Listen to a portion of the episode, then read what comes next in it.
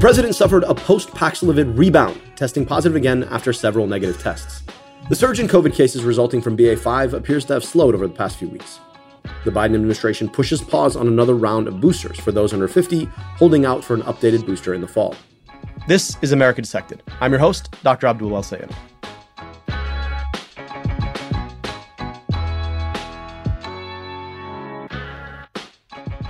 Trust the science. You'd hear it all the time during the height of the pandemic lockdowns in 2020. It became one of liberal America's favorite catchphrases. But that phrase always made me wince just a little bit when I'd hear it. First, as I've discussed a bunch of times on the show, it's implicit in science to be mistrusted. Science moves because people don't trust it. You replicate experiments to verify them and then test alternative hypotheses. But that's not the main reason that phrase always got to me. It's because science isn't just a process or even the outcomes of a process. It's, whether we like to admit it or not, a whole set of institutions. Institutions are collections of people. And as much as scientists wish they were totally objective, evidence driven characters we aspire to be, we are part and parcel of a culture, and we are susceptible to the same biases. We're still, in thinking that we are objective, scientists are sometimes the most blind to the ways our biases shape us. It's not that science isn't the incredible tool for understanding the world around us. It is, make no mistake about that. It's just that we as scientists are imperfect, sometimes terribly so. Terrible things have been done in the name of science, and one of the worst is the subject of our discussion today. When I served the city of Detroit, which is 85% black, we often struggled to get parents to vaccinate their children. We struggled to get parents to test their children for lead. We struggled to engage families on a number of issues we tried to tackle. Well meaning folks from outside the city, usually white, would say things like, I can't understand why these people won't just take care of themselves. I'd wince even more, just like trust the science. The inevitable retort was, why don't they trust us to help? Why don't they trust us to help? That's because the very institutions, institutions like the one I ran, like the state health department, like the CDC, had betrayed that trust in profound, indelible ways so many times before. The U.S. Public Health Syphilis Study at Tuskegee, the Tuskegee Syphilis Study for short, is a big part of that painful legacy. In 1932, the U.S. Public Health Service enrolled 600 black men into a study intended to understand the quote, natural history of untreated syphilis in Macon County, Alabama. 399 of them were known to have syphilis, and 200 were recruited as controls. To enroll these men, mostly poor, the USPHS promised free health care. Though they did receive that health care, none of the infected men were ever told they had syphilis, and instead were offered sham treatments for what they were told was quote unquote bad blood. Though they were initially told the experiment was supposed to last six months, it extended for 40 years. 40 years, four decades. Here's the thing syphilis is treatable by penicillin, which was widely available by 1947, and yet these men went untreated for an additional 25 years. 28 died of syphilis itself, and over 100 died of syphilis related complications. 40 of their wives were infected, and 19 children were born with congenital syphilis, which is extremely serious. In 1966, a whistleblower named Peter Buxton, who studied STIs, wrote a letter to the director of what was then called the Division of Venereal Diseases, demanding an end to the study, but the CDC refused, arguing that the study could only end after all the subjects had died, had died, and were autopsied. Several others tried, including William Carter Jenkins, a black statistician working at the Public Health Service. It ended finally after Buxton took the story to the press, where Jean Heller, an AP reporter, broke the story in the Washington Star. Senator Ted Kennedy called a congressional hearing, which prompted the CDC to appoint an ad hoc committee, which ultimately elected to end the study. The NAACP sued on behalf of the study participants and their descendants, winning the equivalent of $51.8 million on their behalf. And the fallout of the study has created the system of institutional review boards that govern biomedical research today. And yet the legacy of the study remains. Imagine knowing that your government health department knowingly left people who looked like you untreated for a deadly infectious disease in the name of science, and then being told to trust the science. It's not just legacy, it's also the present. It's the fact that black mothers still die at three to four times the rate as their white counterparts in childbirth, that their babies die at one to two times the rate, it's the fact that black patients are less likely to be treated for their pain and more likely to have their complaints dismissed in the hospital. It's the fact that black life expectancy remains several years shorter than white life expectancy. It's the fact that nearly two thirds of black children are on Medicaid compared to just a third of white kids. That reimbursement rates literally value their bodies at half the rate because they're poor. One of the lasting consequences of Tuskegee was this. To the survivors, to the wives and family members, the children and the grandchildren, I say what you know. No power on earth can give you back the lives lost, the pain suffered, the years of internal torment and anguish. What was done cannot be undone, but we can end the silence. We can stop turning our heads away. We can look at you in the eye and finally say, on behalf of the American people, what the United States government did was shameful, and I am sorry. As part of that apology, the federal government helped establish the National Center for Bioethics in Research in Healthcare at Tuskegee, which opened in 1999. My guest today is Professor Reuben Warren, the director of that center, and previously the associate director of minority health at CDC. I sat down with him to understand the implications of the study, inequities in healthcare today, and what it will take to address them. Here's my conversation with Professor Reuben C. Warren. Let's jump right in. All right, my pleasure. Can you introduce yourself for the tape? Yes, I'm Reuben Warren. I am the uh, professor of bioethics and director of the National Center for Bioethics and Research and Healthcare at Tuskegee University in Tuskegee, Alabama. Professor Warren, thank you so much for taking the time uh, to join us today. We wanted on this episode to mark the 50th anniversary of the story of the United States Public Health Service study on syphilis in Tuskegee to mark the discovery of that um, for the general public. It's been 50 years since then. Um, that study has had huge implications for health equity in our country, for the trust that people can put into the, the federal biomedical and, and public health uh, industry. And we wanted to, um, to, to invite you to, to share your perspective and educate us about it. And so, just to, to start from the top, can you tell us a bit about what happened at Tuskegee? Yes, I guess starting from the beginning, uh, we need to start back to 1930, around 1930, and the uh, Rosenwald Foundation, currently the uh, of the Sears and Roebuck Rosenwald Foundation, had been working. Rosenwald had been working with uh, the president of Tuskegee Institute, Booker T. Washington, for many years in trying to improve the conditions of particularly Black children. They had established the Rosenwald schools throughout several states in the South. So when the issue of the syphilis study came, it was clear that Rosenwald and Booker T. White had a relationship, not around health, but around really improving the human condition.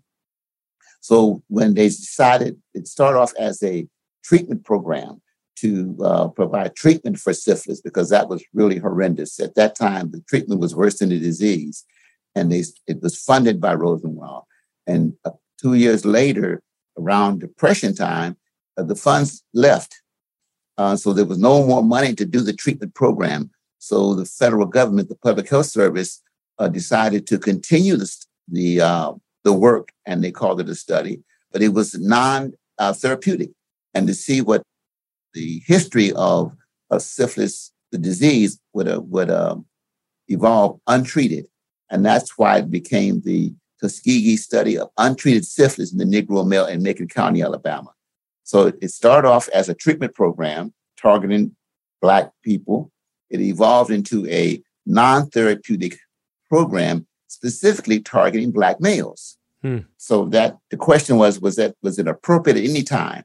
And I would argue that from the onset, when it became a non therapeutic program, it became unethical. Hmm.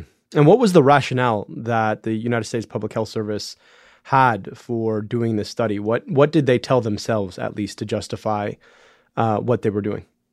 They were trying to chase the natural history of syphilis in organ systems. That was their language. The natural history of the disease in organ systems, and they thought they could only do that by not providing treatment, so the natural disease history would unfold was the articulation. That's what they said. We want to see what the what happens with the disease untreated.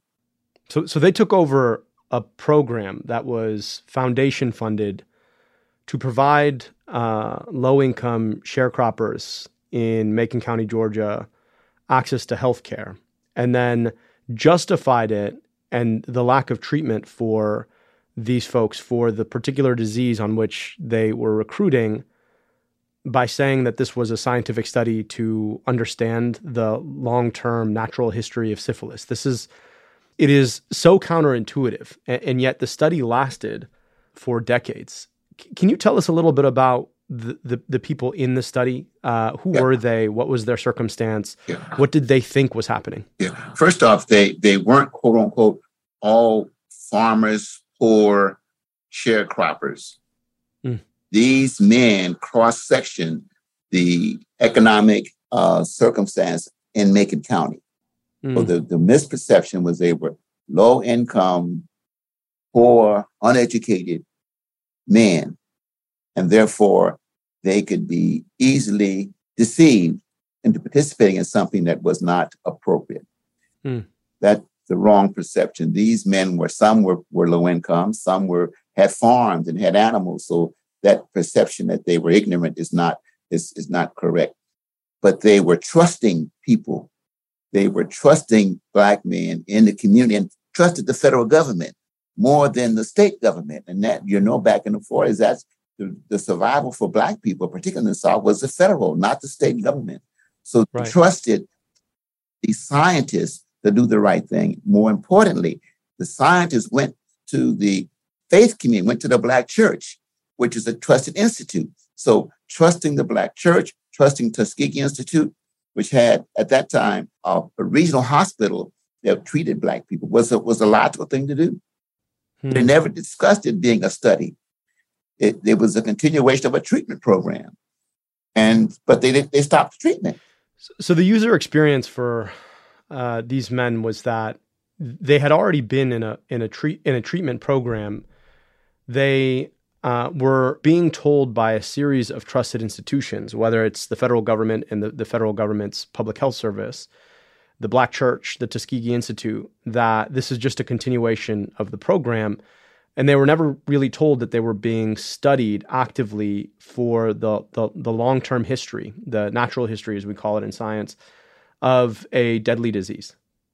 Absolutely. Matter of fact, they said they were treating them for bad blood. That was the term that they used, bad blood, which covered a plethora of dis-ease, but never talked about a study. They were treating them for, for bad blood. So the, the notion of study never came, never came up. And for the first several years, first 10, 10 years or so of the study, the treatment that, that is still currently in use for syphilis, penicillin, hadn't yet been discovered. But by 1947, it was widely used. It was the de facto treatment. It fundamentally changed the experience of syphilis because it's a very, very effective treatment. And do we understand what went through the the minds of the study administrators when there was an available treatment and they chose to withhold it from these men whom whom they told that they were providing healthcare? I, I can't imagine what was in their mind, but my, my perception is that first off, that there was not the recognition that these human beings were human. Mm. you know, and then the framework that you've heard many times is for the sake of science. Right. And I think that overrides sometimes people's perception of the sake of humanity. So I think that it, it was more grounded in their perception of were these human beings worthy of treatment? And as uh, some of the scientists in this, this, this so-called study would say that they didn't have anything, so we didn't take anything. They weren't getting care, so we didn't do any harm. And Cutler was one of the major scientists in, in this study, so-called study, said, well, if I had to do it again, I would do it. So there was never a recognition by the scientists, by the federal government that it was wrong. It was not exposed by the federal government. It was exposed by the New York Times, Associated Press. Mhm. So if if it was not exposed, one could imagine it would still be going on. And walk us through what ultimately ended the study. What was the the the series of events that ultimately led it to be exposed, and what was the reaction both among the local community and then and the, the broader national public? Well, uh, several things occurred early in in the uh, episode, probably in the, in the uh, late '60s, early uh, epidemiologist, an African American, Bill Jenkins, uh, tried to express some concerns about the methodology, uh, and uh, it, it was ignored. Hmm. And um, Peter Brunson later on had, had similar concerns, but he left CDC and assumed a position in in uh, in San Francisco. And at that time, he um, made public his concerns about the unethical uh, so-called study, and that's when the uh, reporter and, and the New York Times Associated Press exposed the study in '72. So it was never acknowledged by the federal government. It was exposed by non-scientists and the popular and, and the public press. So that was the dilemma. It's not that we now we've made a mistake and we want to acknowledge the mistake, 1972. No, no, it was exposed and we had to uh, stop it because of the exposure. And what was the public reaction to this when it was discovered that there was this ongoing 40 year long study of, by that point, a disease that would, had been treatable for a quarter of a century? What was the public response? I guess from my perspective, we'd have to talk about what public you're talking about.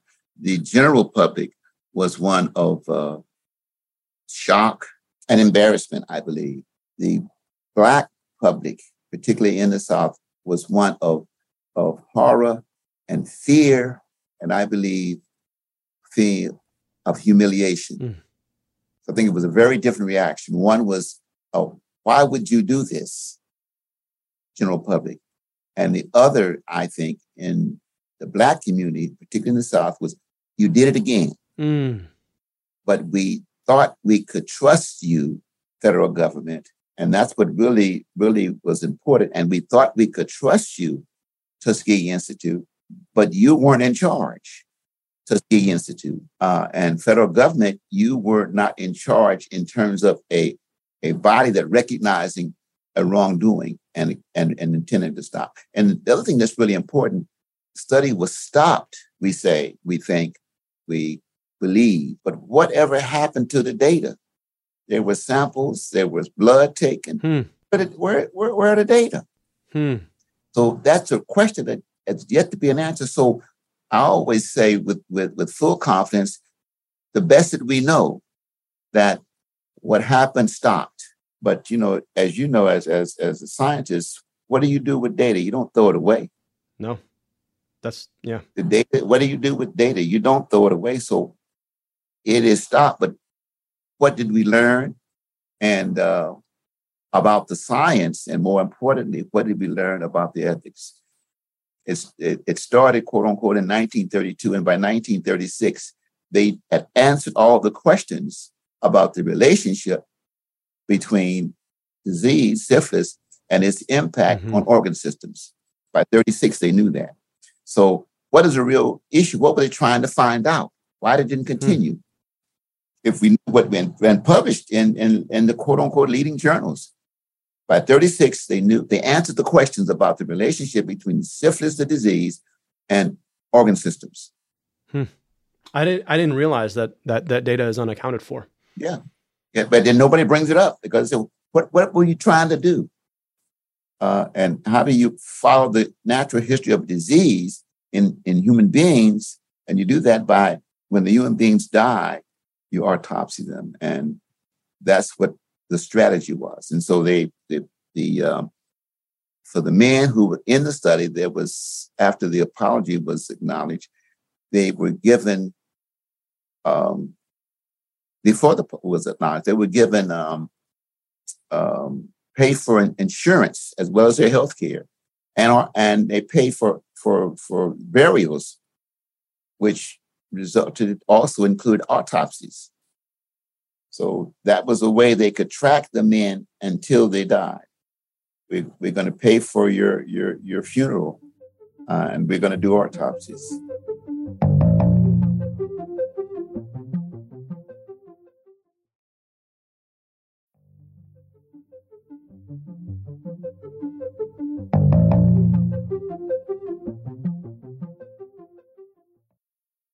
So by 1936, they'd they'd achieved the ostensible outcomes of the study, despite the fact that there was no institutional review, there was no no no effort to to take any sort of uh, permission and consent from any of the the study participants, and yet after 36, this continued for another 34 years, uh, 36 years. Yes. Uh, what was the response to people in the study? What, how did they feel? Do, do we have any recorded outcomes from, from folks who had been in this study? What did they think when it was discovered what was happening? Well, you may recall that when it was published in the New York Times, one of the men, Pollard, went to attorney Fred Gray and said, I, I just read about this, this, this study, this Tus- Tuskegee study. And uh, what can you do to help us? Mm-hmm. And attorney Fred Gray said, I think I can do something to help you because it was clear that they were, they were violated. And yeah. Fred Gray Sr., attorney Fred Gray Sr., took, took on to try to help the men. And that's how the study became, uh, that's when the lawsuit began. Yeah. And what was the outcome of the lawsuit? A settlement. It was a, a, a young Black lawyer took on the federal government. And so there was a settlement, out of court settlement. And there was payment, and how do you pay for death? But there was some payment to the men uh, individually and their, their first generation family members, and their health care was supposed to be um, guaranteed for the rest of their lives. Mm. Uh, that was the settlement. And then a part of that was um, to find all the men who were in the study. Mm-hmm. And right now, to date, they still can't find all the men who were in the study. They were in and out. The science was horrible. There was never a written protocol for the research that was done for the so-called study. Hmm. Wasn't written. So how do you even call that a study? That's why we we, we comfortably talk about so-called study. No written protocol. Yeah, and just for listeners, you know, when you do science, you, you, you write a proposal. You say, here is our study question, here is our study hypothesis, here are our study methods. Science is not about the outcome, science is about the process. And then the outcomes are what you yield from that process and you rinse and repeat. And so the idea that there was never really a protocol for the study, that they didn't really track all the participants uh, through and through, that they didn't actually capture all of their data um, is exactly what, what Professor Warren is talking about. And, you know, the, the thing about it that makes it so, just so guiling is that it just continued to go on and on. And for 25 years after this was a treatable illness, they allowed it to persist. And, you know, regardless of what the settlement came to, regardless of how many millions of dollars it was, you cannot bring back uh, the people who unnecessarily died of a disease that was treatable. You can't undo the infectiousness of syphilis and the people who then got it uh, from them. And you certainly can't undo the, the broad impact of this study um, as as you put it, Professor Warren, uh, that they did it again on the perception and the trust uh, among the Black community of health and healthcare institutions, and and that's where I want to turn our attention now. What is today's impact of this so-called study uh, on the trust uh, of the the Black community for public health officials and uh, institutions? Yeah, I think the, res- the the impact and the response varies, but I would argue it was a continuation of, of uh, violations, uh, both bioethics violations and public health ethics violations.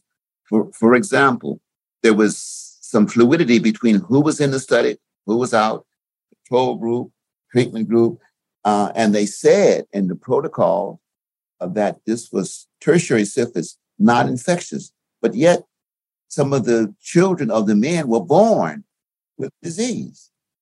So how could it be in its tertiary stage and still infect women and the children born with syphilis? And that's well documented.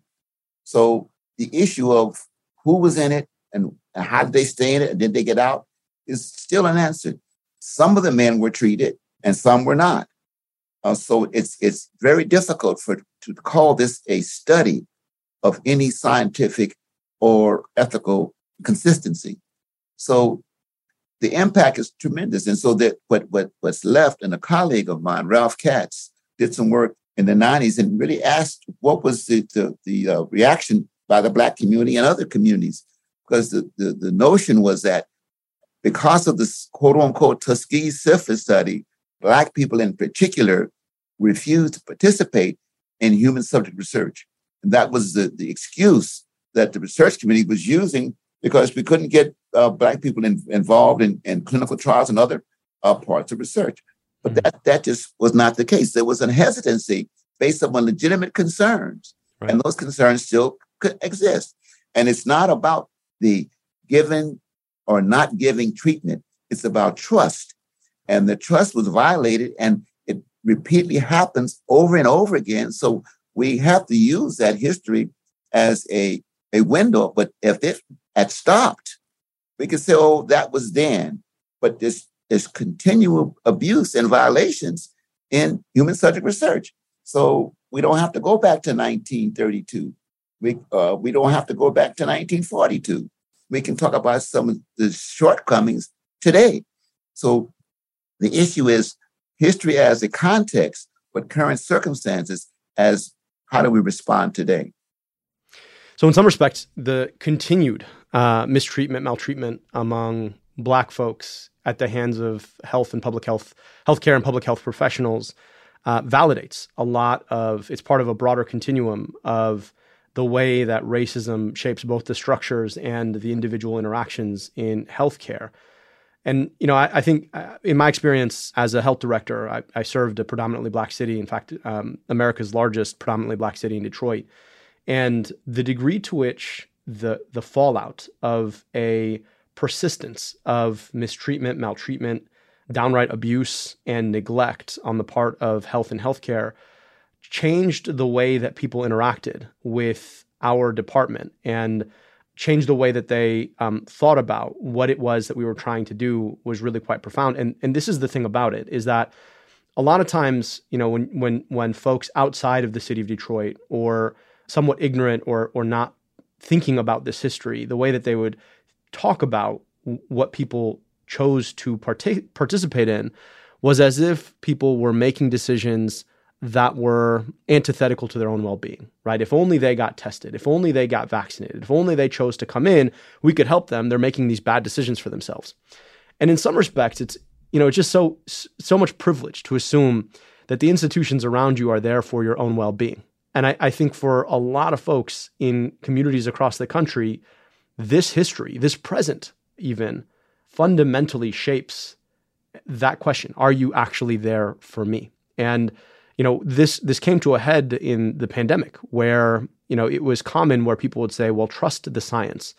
And those words carry barbs for people for whom science and scientific institutions have fundamentally been untrustworthy i want to ask you how has the legacy of tuskegee from past to present shaped um, the way that the black community has engaged with uh, this pandemic the push to, to vaccinate and to test et cetera yeah. importantly it fits within a continuation of violation. One incident, maybe it was a mistake. The continuation of those incidents, not a mistake, but a pattern. And we don't start in, in 1932. Uh, we can start with Marion Sims and right.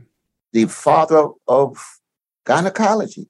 We can start in 1619 and so the continuation of not recognizing the humanity of Black people and other vulnerable populations continues. So don't ask me to trust you.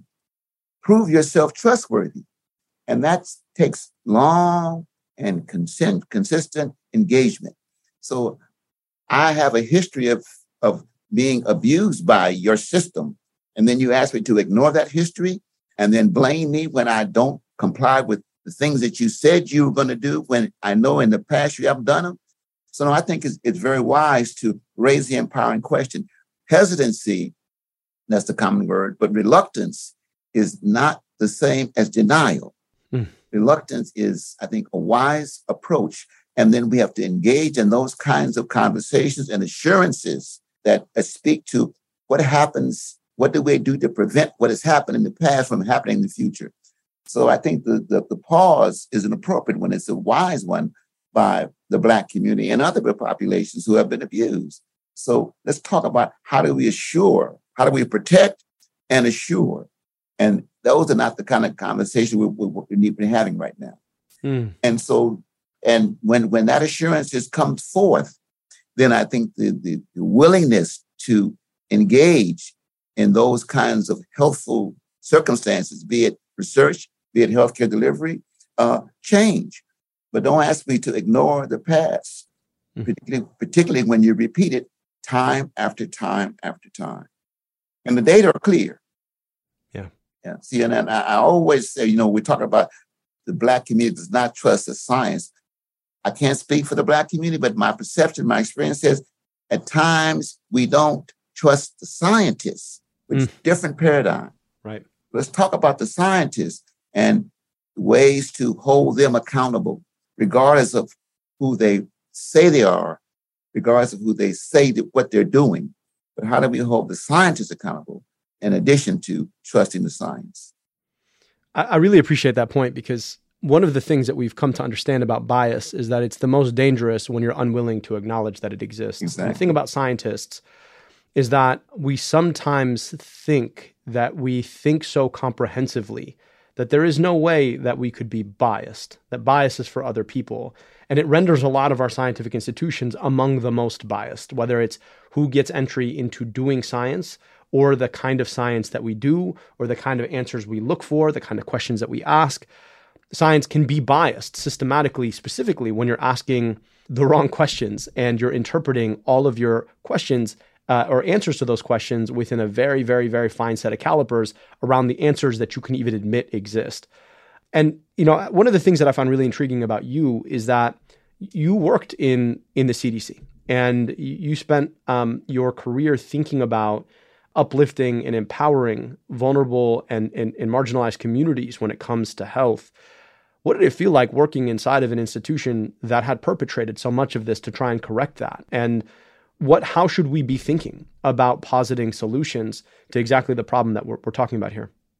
Yeah, I think we've got to to do engage in a different kind of um, relationship with the science community and with the academy.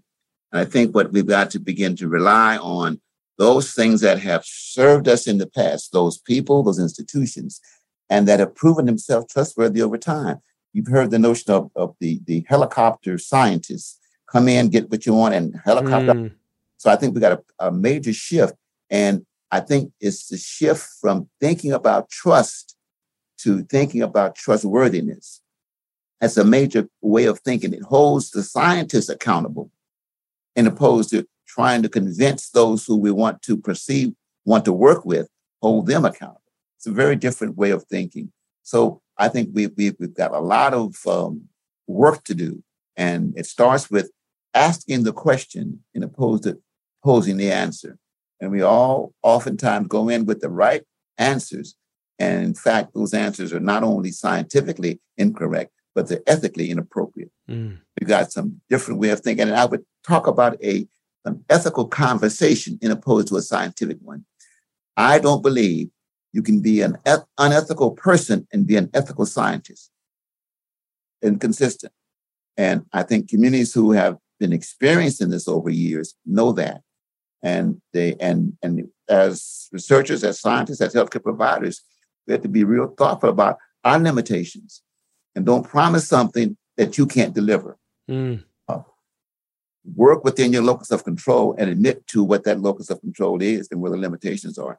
And we oftentimes don't do it. I represent this university. I represent, no, no, no. I represent myself in the context that here's my role in this university, in this science endeavor. Very different way of looking at the world. Mm. Uh, you, you're, you're much smaller than you think you are. So think about really your level of influence around issues that impact upon large populations. Yeah. I really appreciate that nugget of wisdom.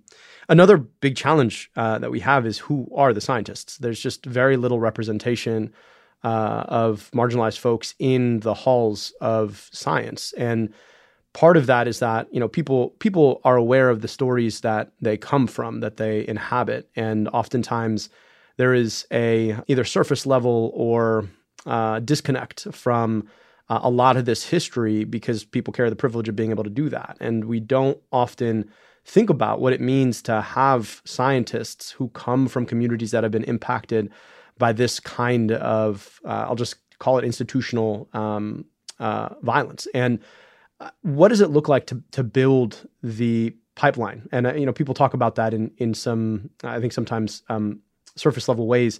But, but what does it mean to, to actually invest in a community of uh, black and, and otherwise marginalized scientists so that the folks who are doing the research in these communities are doing it in a way that is educated by the experience of the communities uh, themselves. I think fundamentally it's not, let me say it in, in, in a kind of nice way. You can't operate in a racist society and not understand you're operating in a racist society. Mm. The system demands much of what you do. I'm a dentist by primary training, and I recognize what dental education is designed to do. At another another life, I was the dean of a dental school at Meharry in Nashville, mm. and I was frustrated because I was training young people, educating young people to do something that the system would not allow them to do. Mm. It was mm-hmm. frustrating to them. How can you go through medical school and dental school and owe, owe $300,000 and be expected, almost required to go in communities that have no resources? Right. It's inconsistent. Right. So you, you have to be very thoughtful about what you, the system that that's impacting on you. And until we really design some system changes in terms of how we educate young people and who we bring into the system, uh, I don't think things are going to change in a major way. I was trained to look for disease, no question. And I don't look for health, I look for disease mm. and bypass the health issues that really enhance communities' well being. So we've got more than just changing the people in the system. we've got some system changes, and those who are teaching. Uh, students are socialized by their professors, and you come in there with high expectations, and you leave leave uh, feeling less confident about what you want to do, given the system that, that is compromised what you think you can do.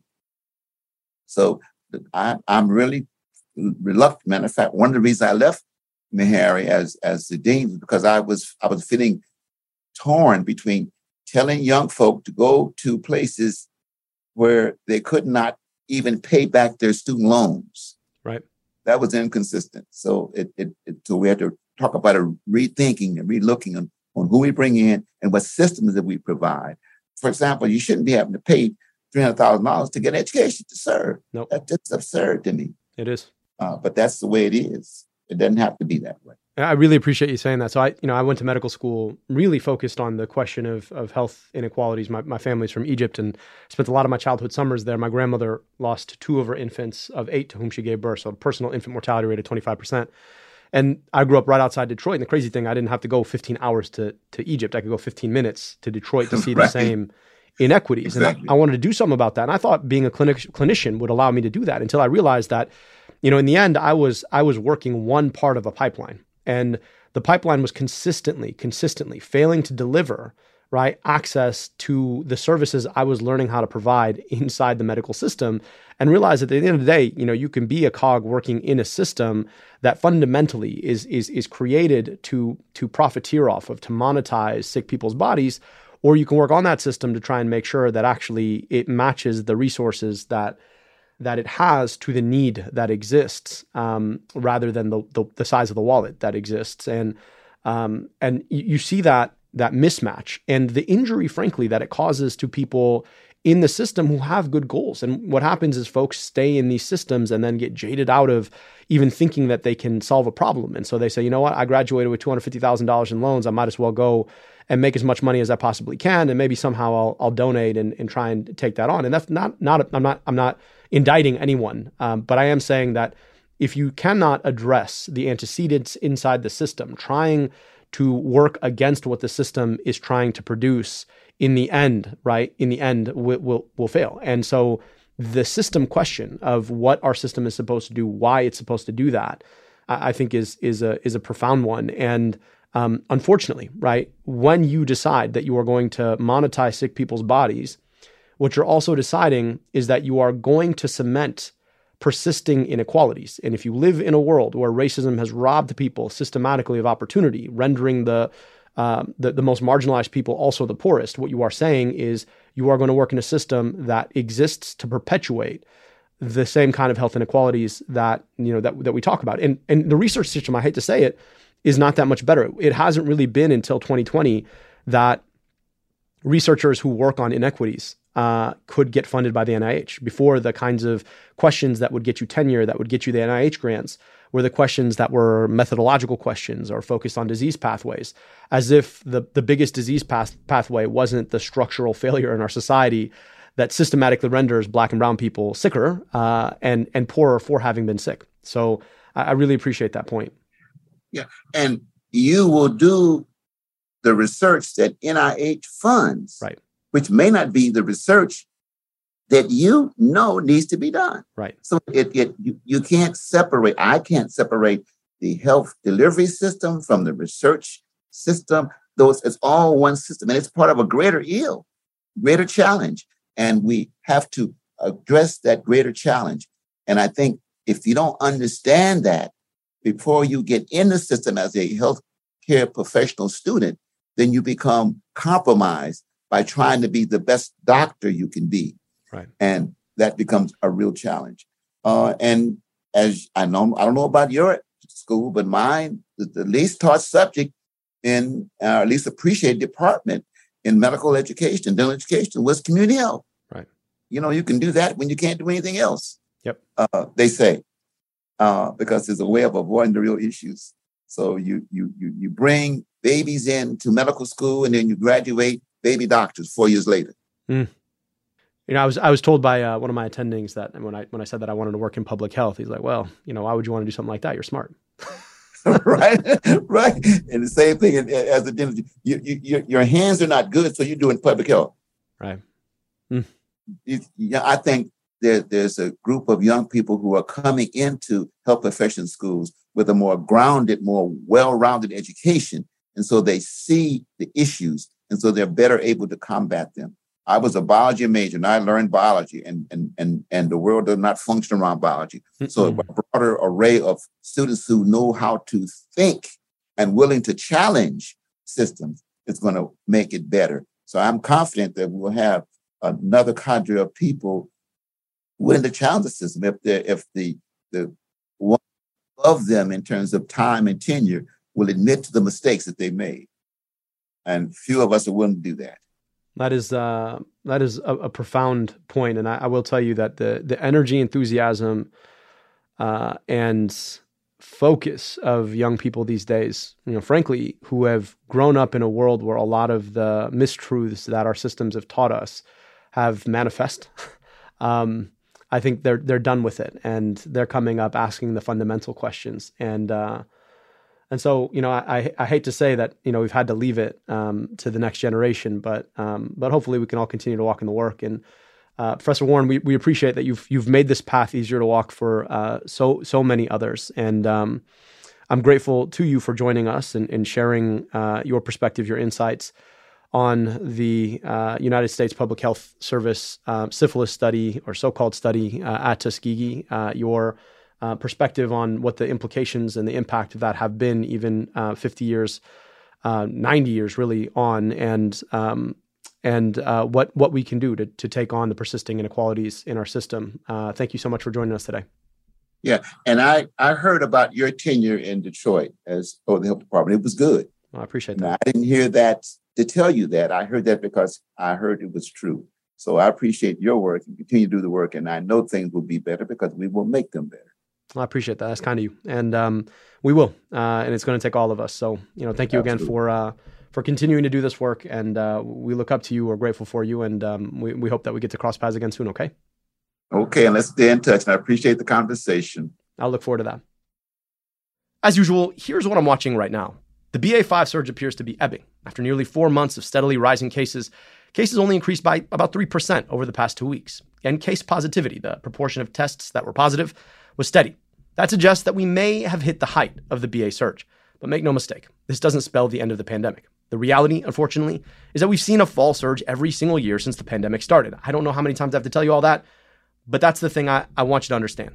That's mainly driven by changing behavior. School starts back up, people spend more time indoors, but it's also driven by the virus's own evolution. Right now, BA5 is bending what we understood about how immune evasive and transmissible SARS CoV 2 could be, but the next surge could come from another variant altogether. Toward that end, the Biden administration held off on recommending a second round of boosters for those under 50, electing instead to update its vaccine arsenal with Omicron specific boosters in the fall. But here's the worry I have how many people will actually take them? A measly 2.8% of children under 5 have been vaccinated, less than 3%, and the rates of vaccination are now decreasing, with fewer people lining up to get them every single week. The, the zeitgeist that COVID is over has, well, driven the sense that COVID is over. I wish it were true. For his part, President Biden was one of the upwards of 10% of those on Paxlovid who suffered a so called rebound infection, meaning he tested positive again after several negative tests. He's back in isolation, but is expected to make a full recovery. Paxlovid is a combination of a protein shredding medication and one that stops your body from metabolizing it quickly. Rebound infections occur because, well, sometimes it fails to fully destroy all the virus. But even though it doesn't deal a knockout blow, it still gives your body a level up over the virus, allowing your body to finish the virus off once and for all. But it's less than ideal, and this has prompted calls from scientists and physicians to run trials of longer courses of Paxlovid treatment to avoid rebound. In other vaccine news, the FDA has signed off on another 786,000 doses of monkeypox vaccine. The holdup came over the sluggish certification of vaccine manufacturer Bavarian Nordic's factory in Denmark. The key thing now is that they get to where they actually need to go. Considering that vaccine efforts in highly affected communities like New York and San Francisco have lacked the necessary doses to protect their communities.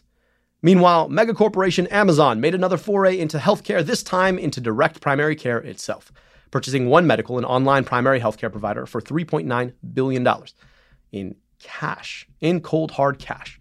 Big capital purchasing healthcare companies is nothing new, but this isn't just any private equity firm. This is one of the biggest corporations on earth. It tells us something about where healthcare is going in this country. Amazon has grown as big and powerful as it has by being strategic about growing either vertically or horizontally, trying to consolidate as much of the supply chain for consumer products as it can and then using that consolidation to take over sector after sector. Remember, when the company started, they were an online bookseller. My, have they grown? If I had to put myself into the shoes of an Amazon executive, I'd be thinking that this would be a great way to drive patients into the other parts of my business online pharmacy, over the counter products, and data, data, data. For the rest of us, it is a scary consolidation of power in a market that is rife with risk for upselling and data exploitation. As they say, watch this space. Before we go, I want to remember someone special today. Zahra Abbas was a local progressive activist and organizer in Metro Detroit. I met her when I ran for governor. She lived with epilepsy, a debilitating disease characterized by seizures that can strike at any time. The only thing that helped her was cannabis. She became one of Michigan's most outspoken activists for universal, affordable, equitable, accessible healthcare and for legalizing cannabis. She passed away last week. I wanted to lift up Zahra's memory today because she reminds me both of how urgent the effort to guarantee healthcare in this country is and the courageous people who are fighting for it. That's it for today. On your way out, don't forget, please rate and review the show. It does go a long way, and I'd like to think that we have some meaningful information that you'd like to share with friends, family, and random people on the internet. Also, if you love the show and want to rep us, I hope you drop by the Crooked Store for some America Dissected merch. We've got logo mugs and t-shirts. Our Science Always Wins sweatshirts and dad caps are available on sale, and our Safe and Effective teas are on sale for $20 off while supplies last.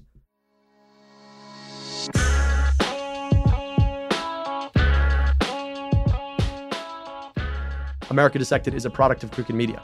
Our producer is Austin Fisher. Our associate producer is Tara Terpstra. Veronica Simonetti mixes and masters the show. Production support from Ari Schwartz, Inez Mata, and Ella Price. Our theme song is by Taka Yasuzawa and Alex Sugiura. Our executive producers are Sarah Geismer, Sandy Girard, Michael Martinez, and me, Dr. Abdul El Sayed, your host. Thanks for listening.